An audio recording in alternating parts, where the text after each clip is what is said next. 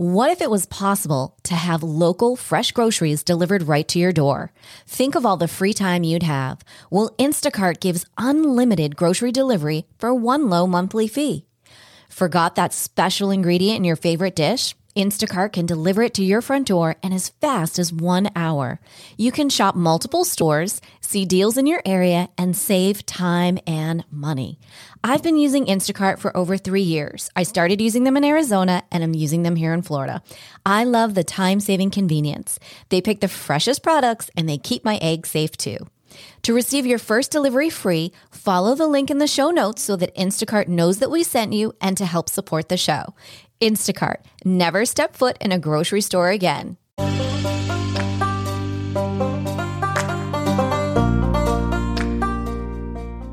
Welcome to Empowered Within, a soul quenching, transformational podcast that will set your soul on fire through candid and inspiring conversations. Leading experts, celebrities, healers, and I share our journeys of how we've overcome challenges to living an empowered life from within. I'm your host, Jennifer Pilates. Welcome to another episode of Empowered Within.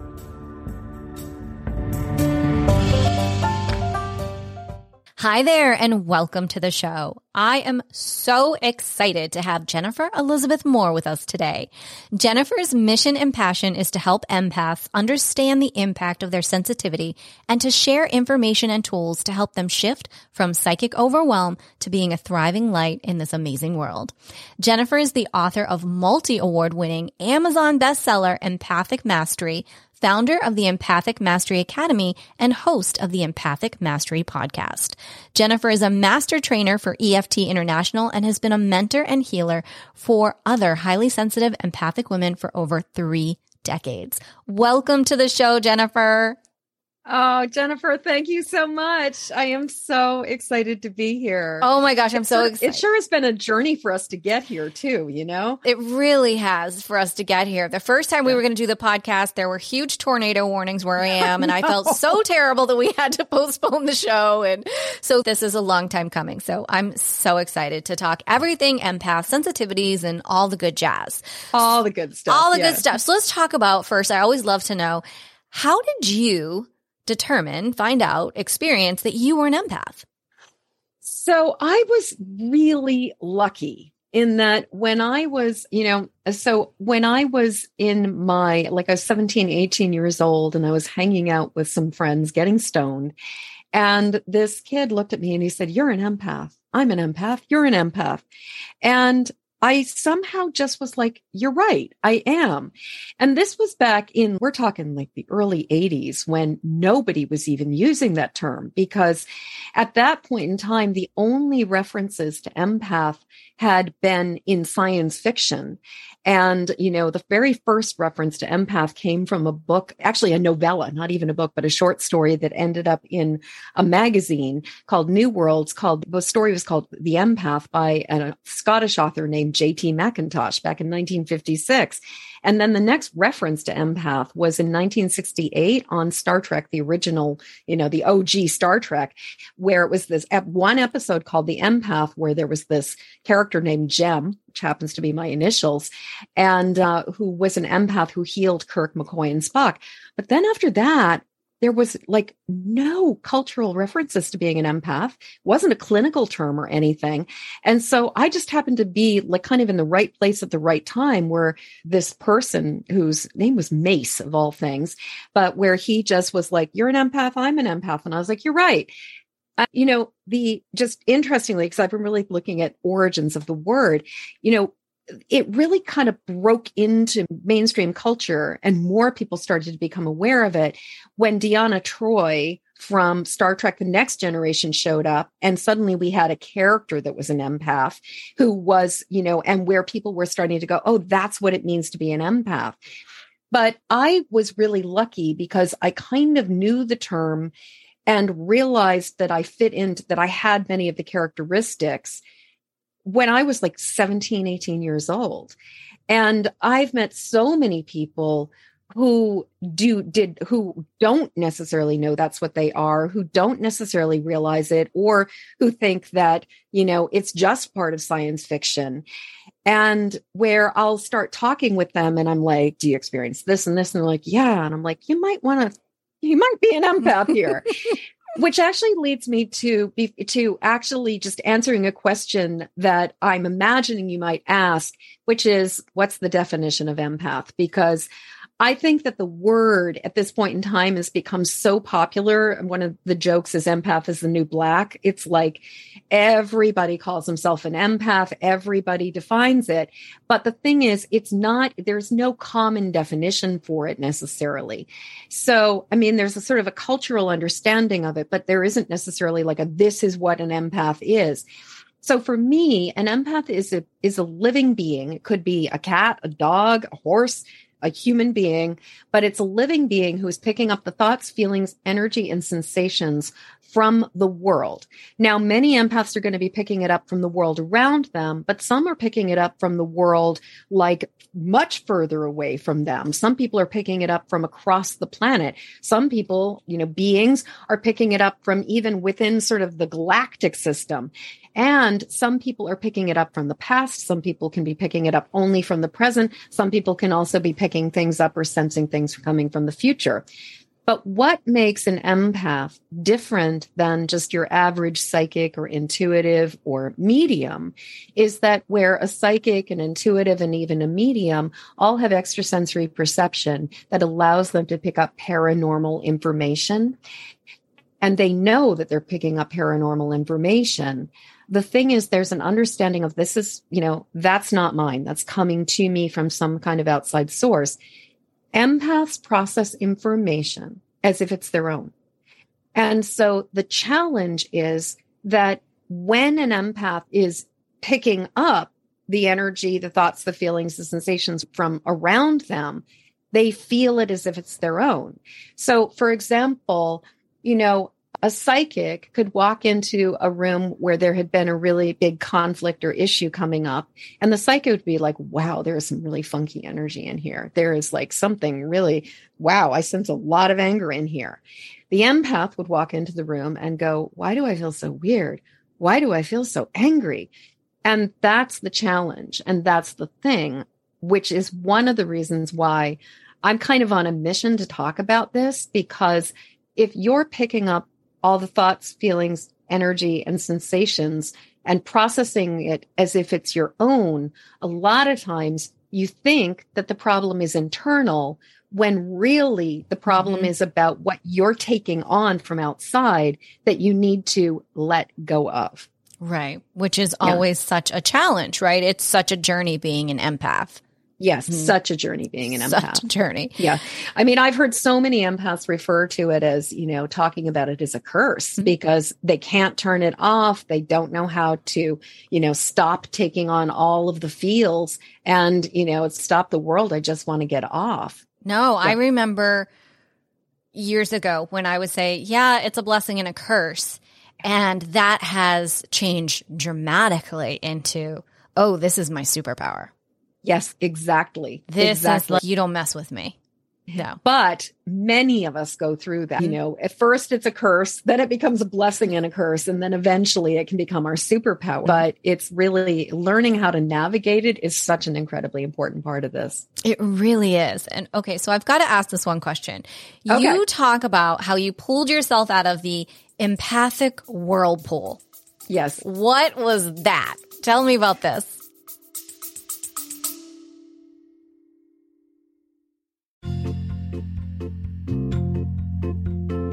Are you ready to lose inches, increase strength, and tone your body from head to toe? Are you ready for a total body, mind, and spirit transformation? I am excited to announce that I am launching my exclusive eight week Pilates Return to Life training program. This will give you an opportunity to have a total body, mind, and spirit transformation of health and wellness to a new lifestyle. Imagine in seven days you will feel a difference, in 14 days you will see a difference, and in eight weeks you will have your new Pilates body. So, what do you say? Want to join me on the mat? Head over to jenniferpilates.com today. Space is limited. Use a special promo code EW and the word special, EW special, to receive $200 off while space is available. Head on over to jenniferpilates.com and I'll see you on the mat.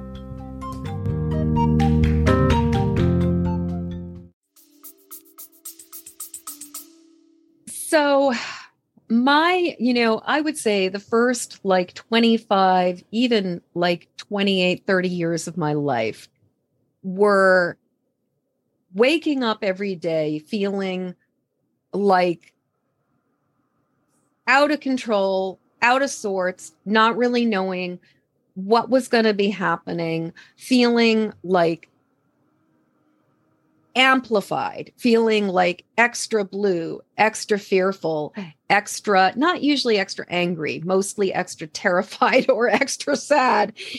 And just sort of this quality of like just feeling this sort of sense of like uneasiness, just constant uneasiness, constant state of just kind of being like just like hyper vigilant, like rabbit in the environment, kind mm-hmm. of being like, what's going on? What's happening? Where is this?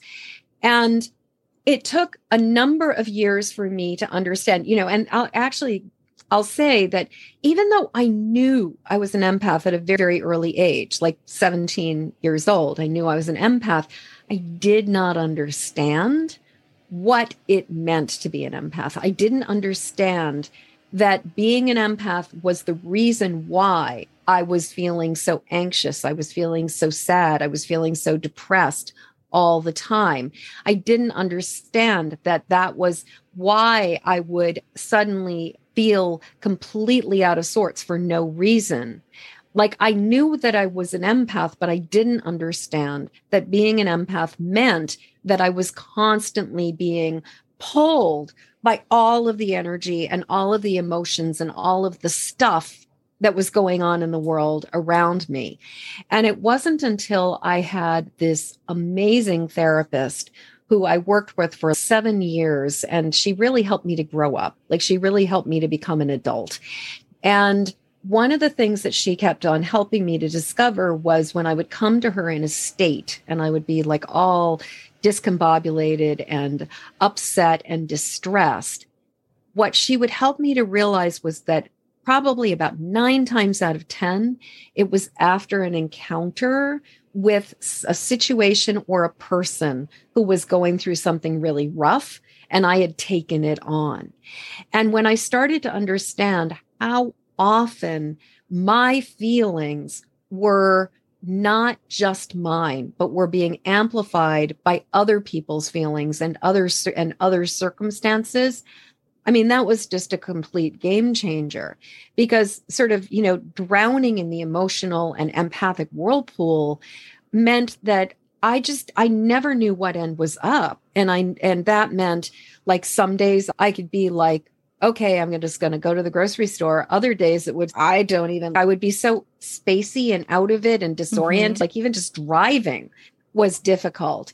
Getting on the subway was difficult. Going to like doing things was difficult. And some of the ways that it manifested in terms of behavior was that I struggled with chronic time management issues and being chronically late for pretty much everything because I was always just trying to protect myself and avoid.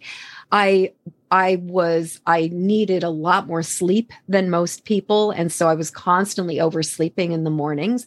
And I also was self soothing with mostly sugar, but using food as a way to try to self regulate, as well as actually for a period of time, cigarettes, even trying to self regulate with all of that.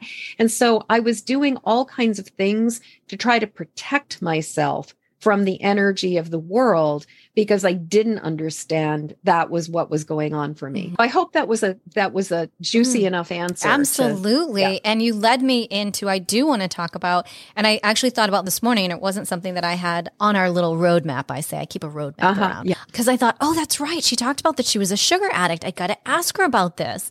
Yeah. Because I'm curious because I, you know, I we're all, I mean, empaths generally have a lot of empathic friends, and it's yeah. interesting to see like what each person's vice is.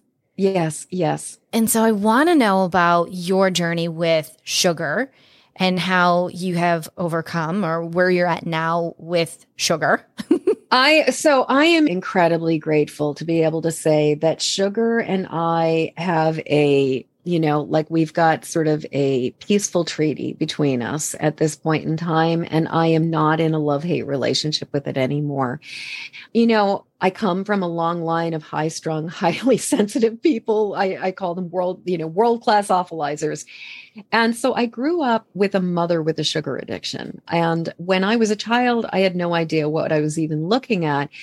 But it wasn't until I came into my adult years and I realized that it's not normal to lock up candy, like that it's not normal to hide candy, that it's not normal to hoard candy.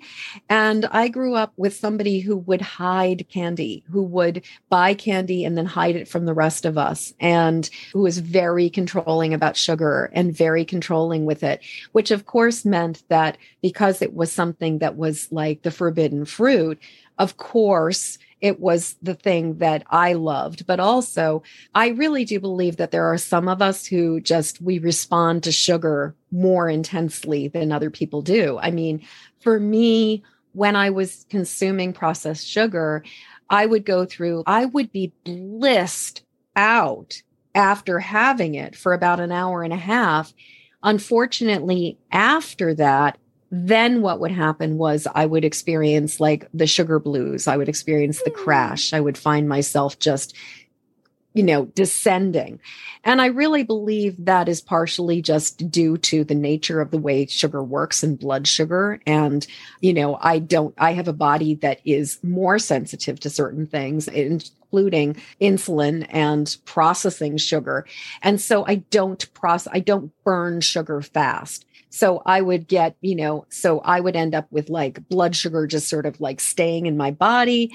And I would just end up feeling really off. I would feel really strange. And the thing is, you know, you've got the hormonal aspects of like your body processing sugar and blood sugar, but then you've also got the sort of the biological sort of the flora and the fauna, but the flora that's in our gut that's deeply impacted by sugar as well.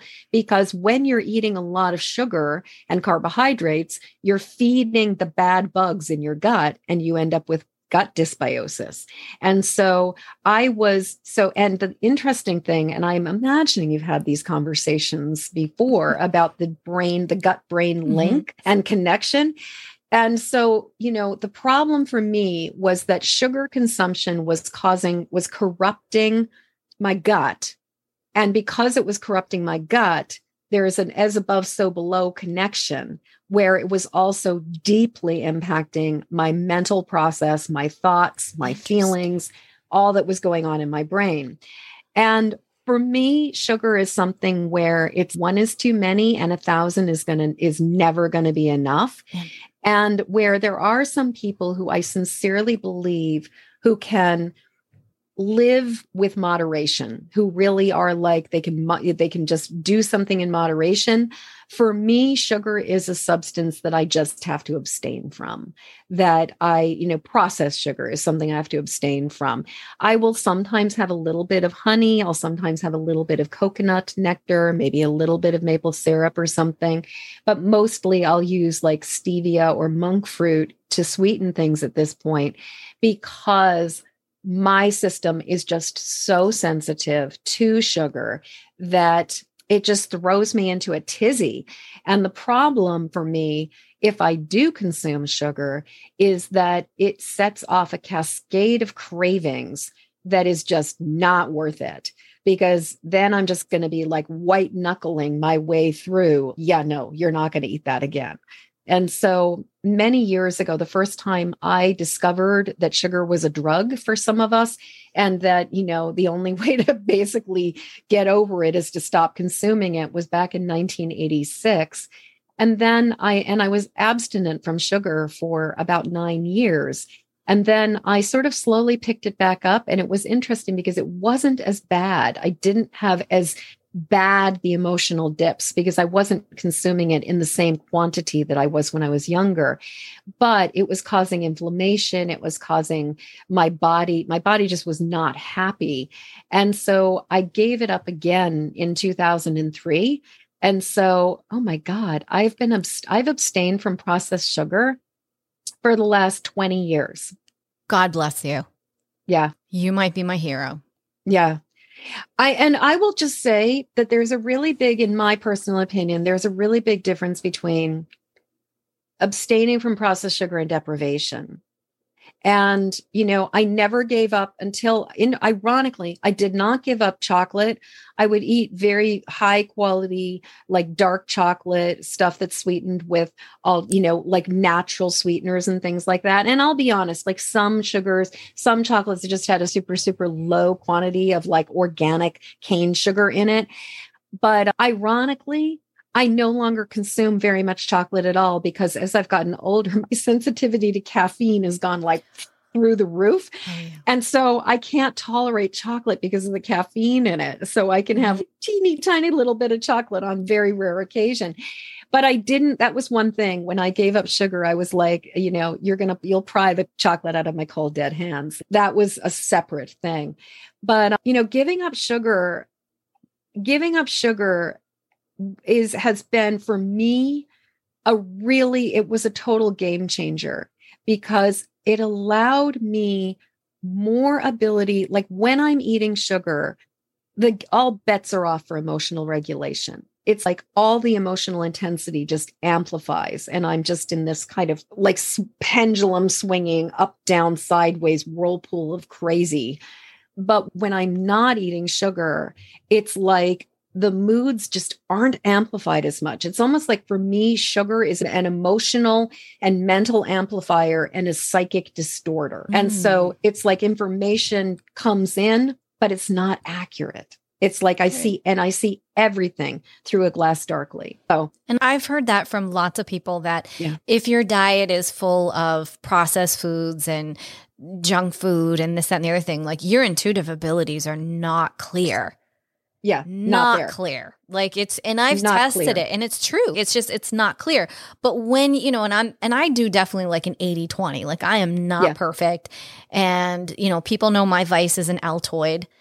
Like that is my calming grounding don't touch my altoids like mm-hmm. moment. Yeah. But you know yeah when you're a hot mess like you everything's off. And then imagine everything if, is off. If you're off, then everything is amplified, and that's just not the way you want to live. And for some people, it may not be sugar, it may be dairy. It um, may be dairy, it may be gluten, it may be alcohol, it may be cigarettes, it may be binge watching Netflix mm-hmm. all the time. You know, it's like all of us, your mileage will vary. It also, it can even be things like you know the wiring in your house and the oh. electromagnetic frequencies. Absolutely. i had a friend actually who was living in florida about 10 years ago moved into this apartment with really wonky wiring.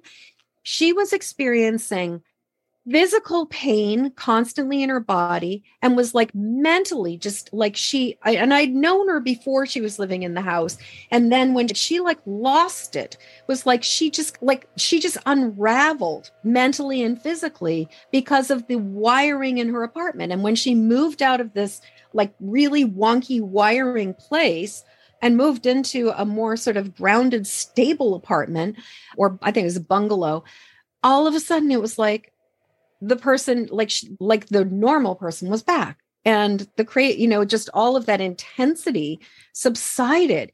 So you know that's the other thing. It's like as highly sensitive that's the thing about being an empath is that for most of us not only are we you know if you're an, a sort of energetic psychic intuitive you know having the extrasensory perception side of being an empath not only that but most of us are also highly sensitive to our environment. And sensitive to chemicals. We're sensitive to fragrances. We're sensitive to food. We're sensitive to electromagnetic frequencies. We're sensitive to wi-fi. We're sensitive to solar flares.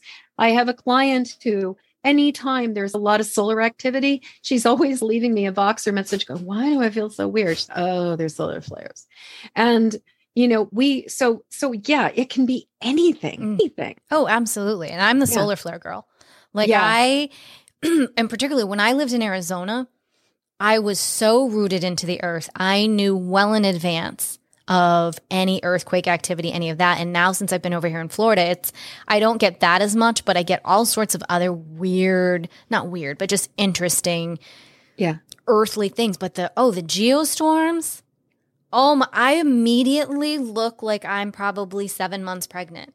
Um, Mhm. and so I'll know. Mhm. And for me, it always happens two days prior before it Mm. actually comes. So I'm always like calling all my friends, like, hey, heads up. I Yeah. can't put my jeans on. There's a big geostorm coming. and it's so when we talk about empaths and we and here we are making light of this, and someone's listening going, How are you guys making light of this? No, we've had our moments. We've had our We've moments. Definitely had our moments. We've- well, and I mean, what is it? It's a sort of, you know, if you can't cry, if you can't, if you know, if, if you can't laugh about it, you're gonna cry, you know. And I just think, I don't know, if you've had your moments, I, we've earned the right to laugh to about la- this. Absolutely. Yes. Yeah. So I want to talk about a few practices that maybe we can help empaths along their healing journey as far as clearing, releasing, protecting, because I know that's super huge in your book. But I also really want your take on the difference between protecting and releasing from a place of empowerment versus fear. Because in my early empathic years, it was so freaking fears, right? Like Yep. I had, I was covered in crystals and monitoring everything I could, and everything freaked me out. And the more that I was like that, the more shit came to me. ding, ding, you get the prize. exactly. Um, you know what's amazing is that I literally recorded a I recorded a TikTok video yesterday about protection as an empath and about that sort of like talking about do you protect from a place of so here's the bottom line from my perspective. You know it's i'm sure most of your audience is very familiar with the concepts of the law of attraction and that where we direct our attention is what we attract and what we manifest. If you focus on something that's what amplifies. If you don't focus on something it tends to just kind of fall off and sort of like by neglect. It just you know if you take a plant and you leave it in a corner and you don't water it at all it's just going to die it's but what you water is going to grow.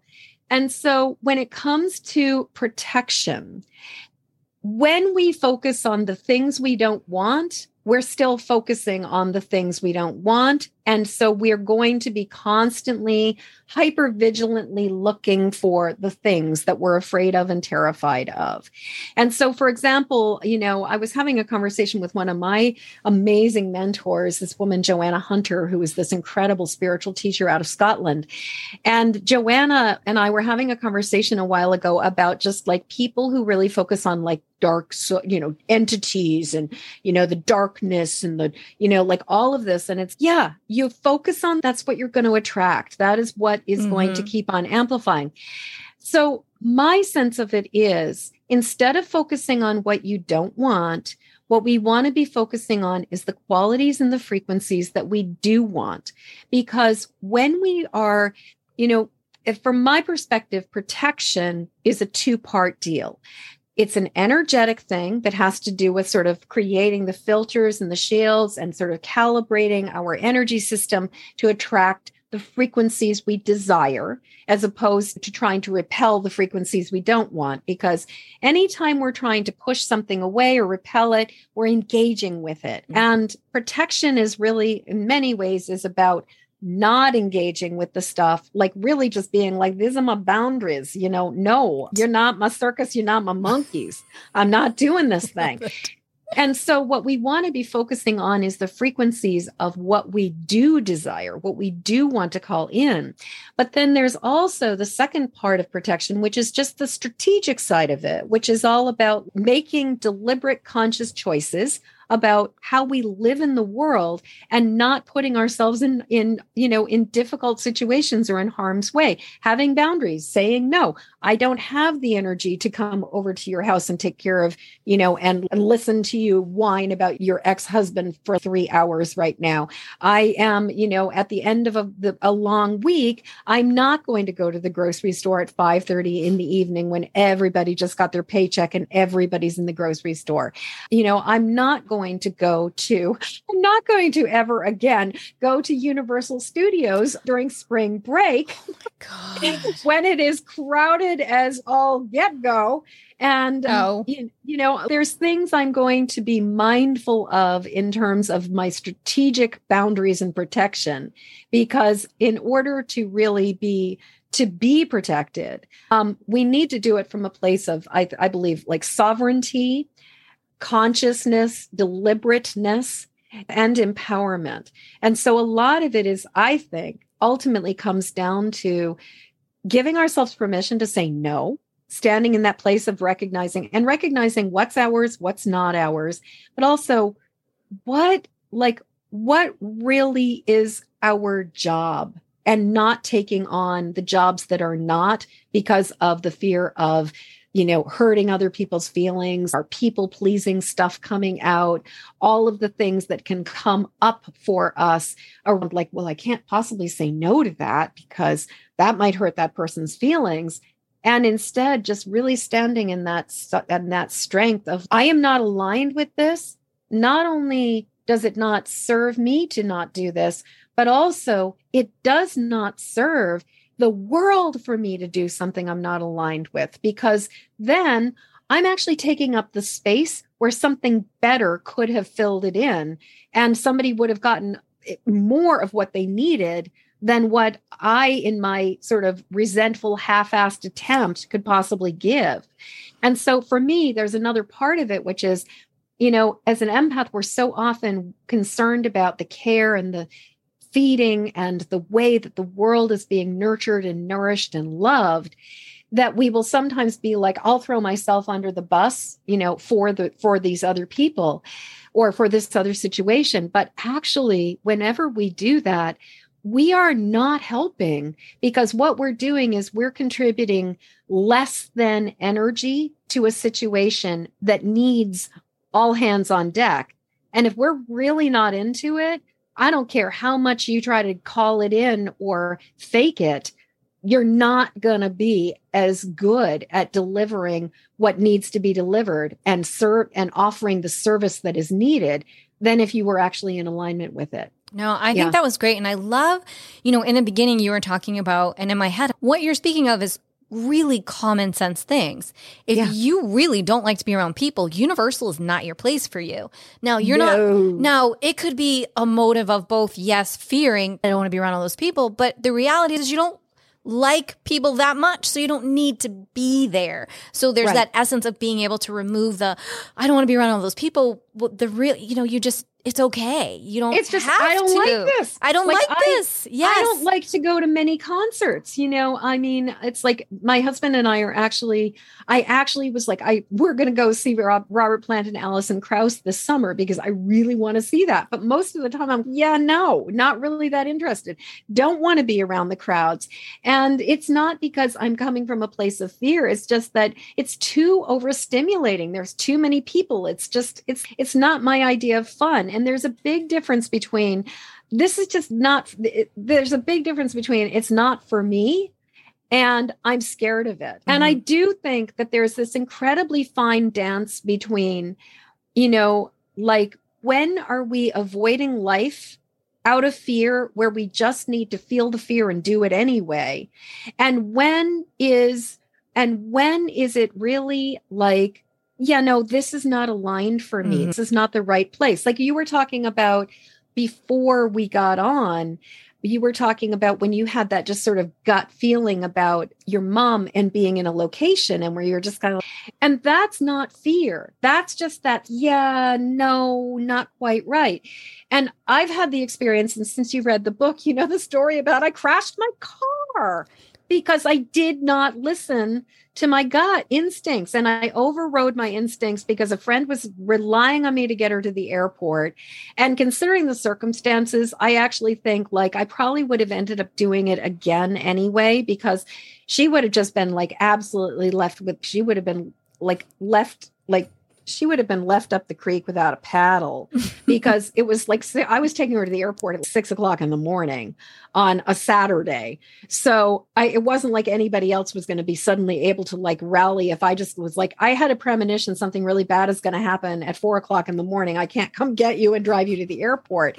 I just did what I needed to do there. But I knew like I had just had this awful feeling and I got her to the airport. But on my way back, when the sun was starting to come up and everything had a layer of water over the ice, I just like I hit black ice and skidded into a telephone pole and totaled a car. And so, you know, that's the irony is sometimes even if you feel the fear and you get the hunch, you still may choose to do something because it's like it's sort of it's about consequence, it's about choice. You know, and that's a whole other thing that I really feel pretty strongly about is that just because, you know, I think we often confuse choice for consequence. That somehow I think many of us sort of think that like choice, it's if we have a choice, it means that there's a good choice and a bad choice. Sometimes it's like there's a, you could do this or you could do this. Both of them are going to have consequences. Mm-hmm. Of them are going to be like neither of them are exactly what you want, but one of them is more what you want. And so sometimes I think that claiming our choice and mm-hmm. just saying, you know, this isn't perfect for me, but I choose to do this. And like in that particular case, it wasn't perfect for me to get in a car at six o'clock in the morning and drive my friend to the airport and total my car. But the consequences would have been the loss of a friendship because I mean, I mean, we probably would have patched it up, but the consequences would have been that I would have left her. Like she probably would have not been able to get to the airplane airport, not being able to get on her flight. She probably would have lost money. There would have been mm-hmm. a whole a bunch of other things that happened. I totaled the car. I ended up getting an- another car. I was fine. You know, I was fine. And yeah. sometimes it's just like you said, you sometimes things happen so that you can get the lesson and the blessing out of it, right? There was a lesson. I didn't listen to myself. And the blessing is that I know next time, damn, my intuition is good. And I got a new car out and you got deal. a new car. I mean, as, as, well as I ended up, you know, it led me into doing healing work. It led me to seeing a chiropractor and getting and working on adjusting my back. And, you know, when I was a child, I had a very slight curvature of, you know, a, you know, like a very mild curvature of my spine.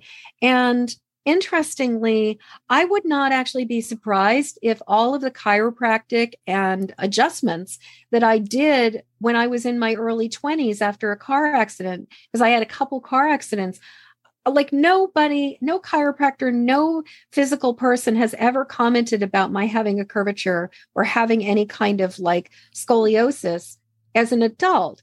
And so I haven't, I'm actually just putting this together now, but I wouldn't even be surprised if because of the accident and all of the chiropractic adjustments that we actually kind of corrected my spine mm-hmm. because never have I has I after adolescence and after after that experience those experiences in my like early 20s and early to mid you know to early 30s when I was going through a series of car accidents and needing to get chiropractic, it was almost like the car accidents led me to the medicine I needed. I mean, I just recently got bitten by a tick again. And so I, and I, a friend mentioned a supplement called zeolites that I was aware of and I'd been, I've used in the past, but hadn't for many years. And I was like, oh, I just got bitten by a tick. I just took some doxycycline. I think I'm going to take some zeolites. And so I started taking the zeolites and within one day, my brain, like the brain fog, just went, and I felt like a better person. If I hadn't been bitten to, by the tick, I wouldn't have realized that this supplement was something that my body really needed. So sometimes even the thing that seems like, oh, this is an awful thing, ultimately leads it it holds a gift inside of its hands that is exactly what we need. Absolutely. I always yeah. say that if you can take a moment and take a step back, you can look at how is this happening for me? What am I learning? And what is my blessing here out of all yeah. of this? And it's just yeah. taking that moment. And it's not going to be in the middle of it. It might not be for a week, a month, a year later. And you'd be like, oh, that's why that happened. I get it now. Yeah. Yeah. If there were three tips that you could give to our amazing, empathic, highly sensitive community today to employ to help navigate this amazing, I'm going to call it beautiful world that we're transitioning in right now, where we don't want to gaslight ourselves into unicorns, rainbows, and lollipops. Thank you. But I also don't want to go down the rabbit hole of, oh my God, all my food is poisoned and what am I going to eat? And I can't drink and I can't do the. How do we stay in that middle lane? Because I know How this do is we stay in that middle lane? it's very challenging for so many of us right now. I agree. And you know, I really I mean this is one of the questions I've been asking my entire life is how do we maintain that spiritual connection without falling into, you know, rainbows and unicorns and spiritual bypassing? And on the other side, how do we honor the suffering and the misery that's happening on the planet without succumbing to it and getting sucked into the quagmire of pain? I really personally, I'm really aware of the fact that it's there's, you know, there's that that the divine world that I really believe we are as a species ascending into something greater. And then there's the epidemic of fear that is underneath it. And so first off what i would say is you know there's the three the five steps of empathic mastery which is recognize release protect connect and act. Recognize starts with recognizing what we are and honoring what our limits are as well as our gifts are. And so and also recognizing when we are feeling out of sorts and so for example if we recognize, so just recognizing our emotions. And so, for example, if you notice that you're starting to get brought into the fear, if you're starting to sink down into it, first off, if you're at all like me, you got a mind that's really good at telling stories. Oh. And what I need to do is if I start going down the rabbit hole of fear, it's never about being in the moment. It's always about projecting into the future. It's always about what I am afraid will happen, not about what's going on. And so for me, when I can recognize that I am picking up on or feeling fear, what I will do is first off, I put my hands over my heart and I just breathe and I bring myself back into the moment. I'm like, everything is okay right now. I've got a roof over my head right now. I've got clothing on my body right now. I have clean water to drink right now. I am connected to the earth right now. Right now, it's okay. And then I don't know what's, and then I might even tell myself, I have no idea what's going to happen in the future, but right now I'm okay. So let's just breathe. And then what I will do is I will ask myself the question Is this mine?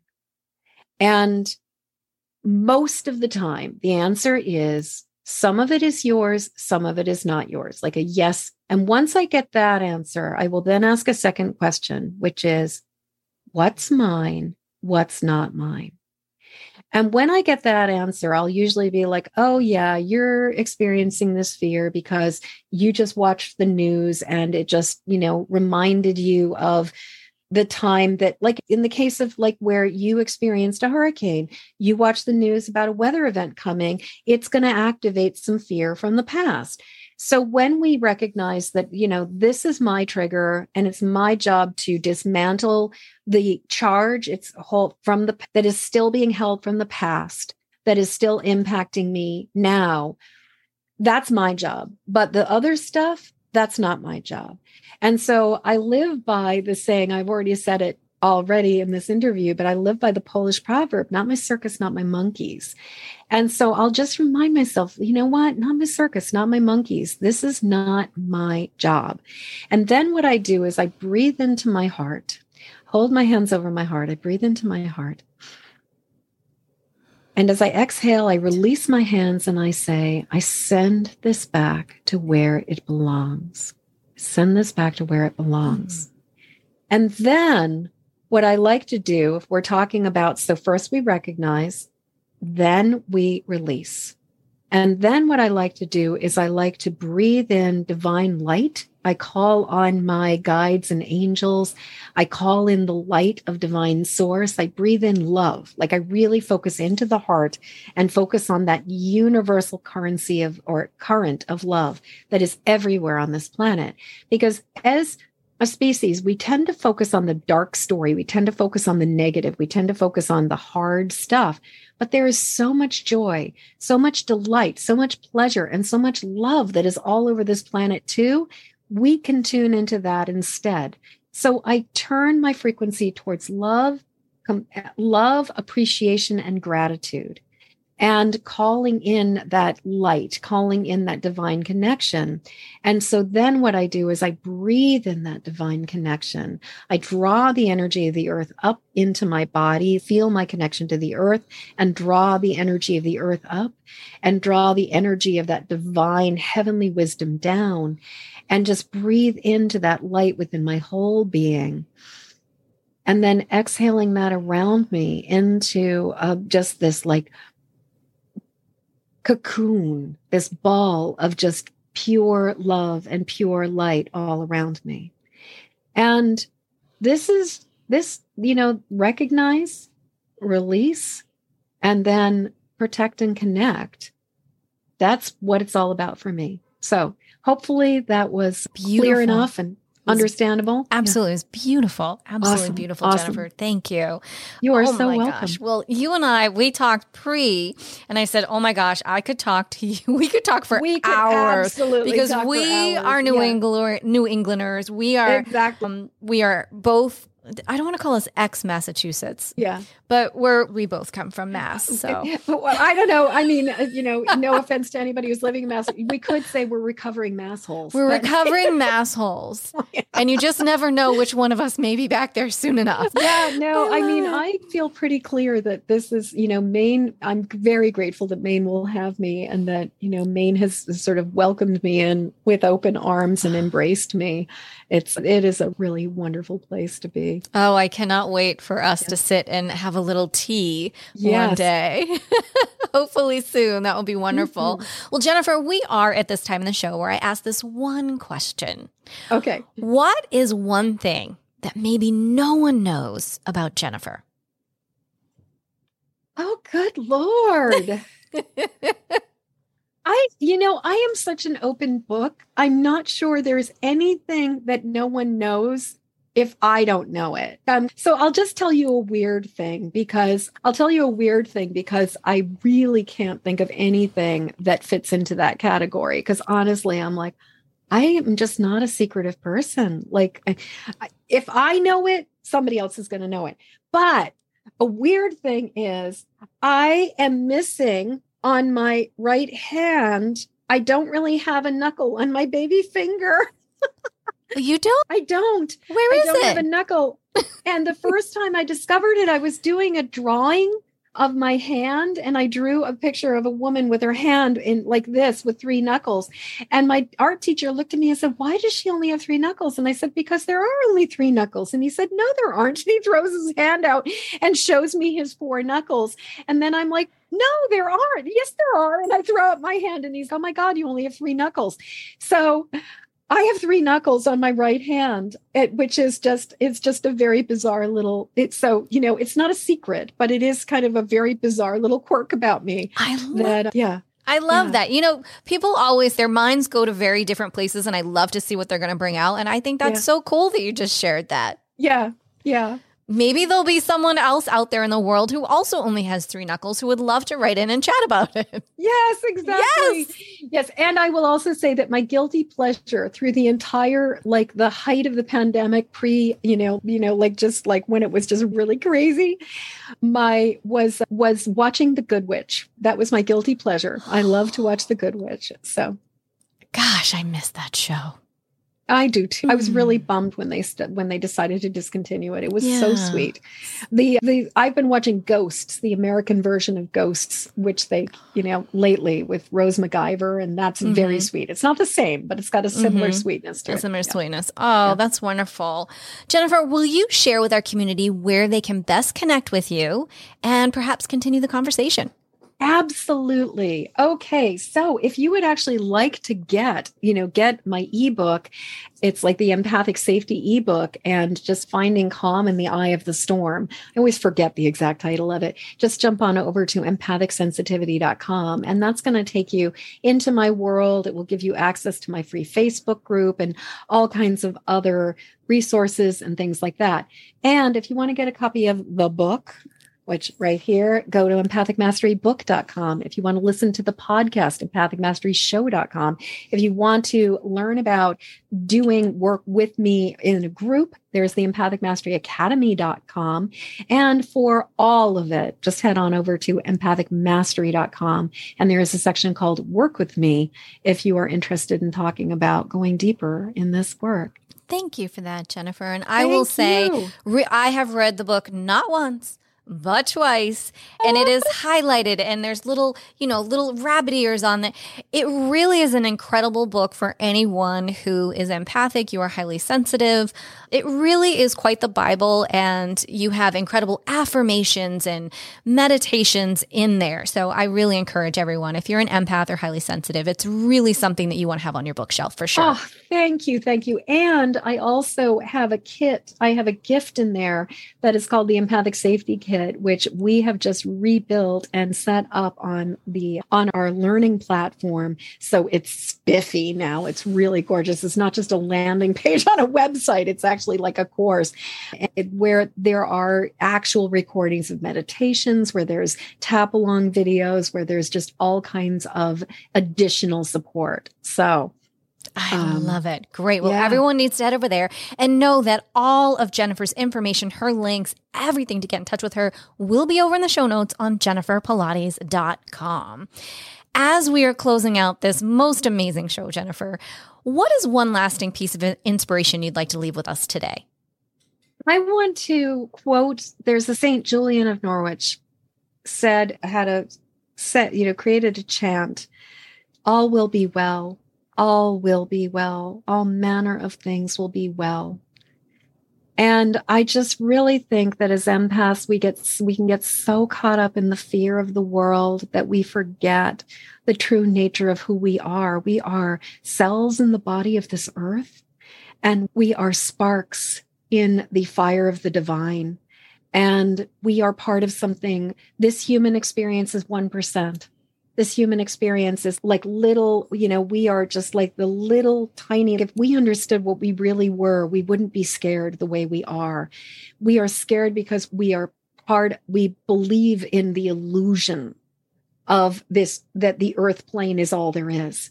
And this is just, this is like the beginning. It's the tiniest tip of the iceberg. And all will be well. All will be well. All manner of things will be well. Absolutely beautiful. Thank you for that, Jennifer. That oh, was beautiful. You're so welcome. Thank you for today, for sharing your incredible, beautiful light, your authenticness, just showing up with your heart and really, truly stepping up for every empath around the world. I thank mm. you for all of us. Thank you. Oh, Jennifer, thank you so, so much for having me. It has been such a pleasure. Thank you. Well, as we say, until next time, may you live an empowered life from within.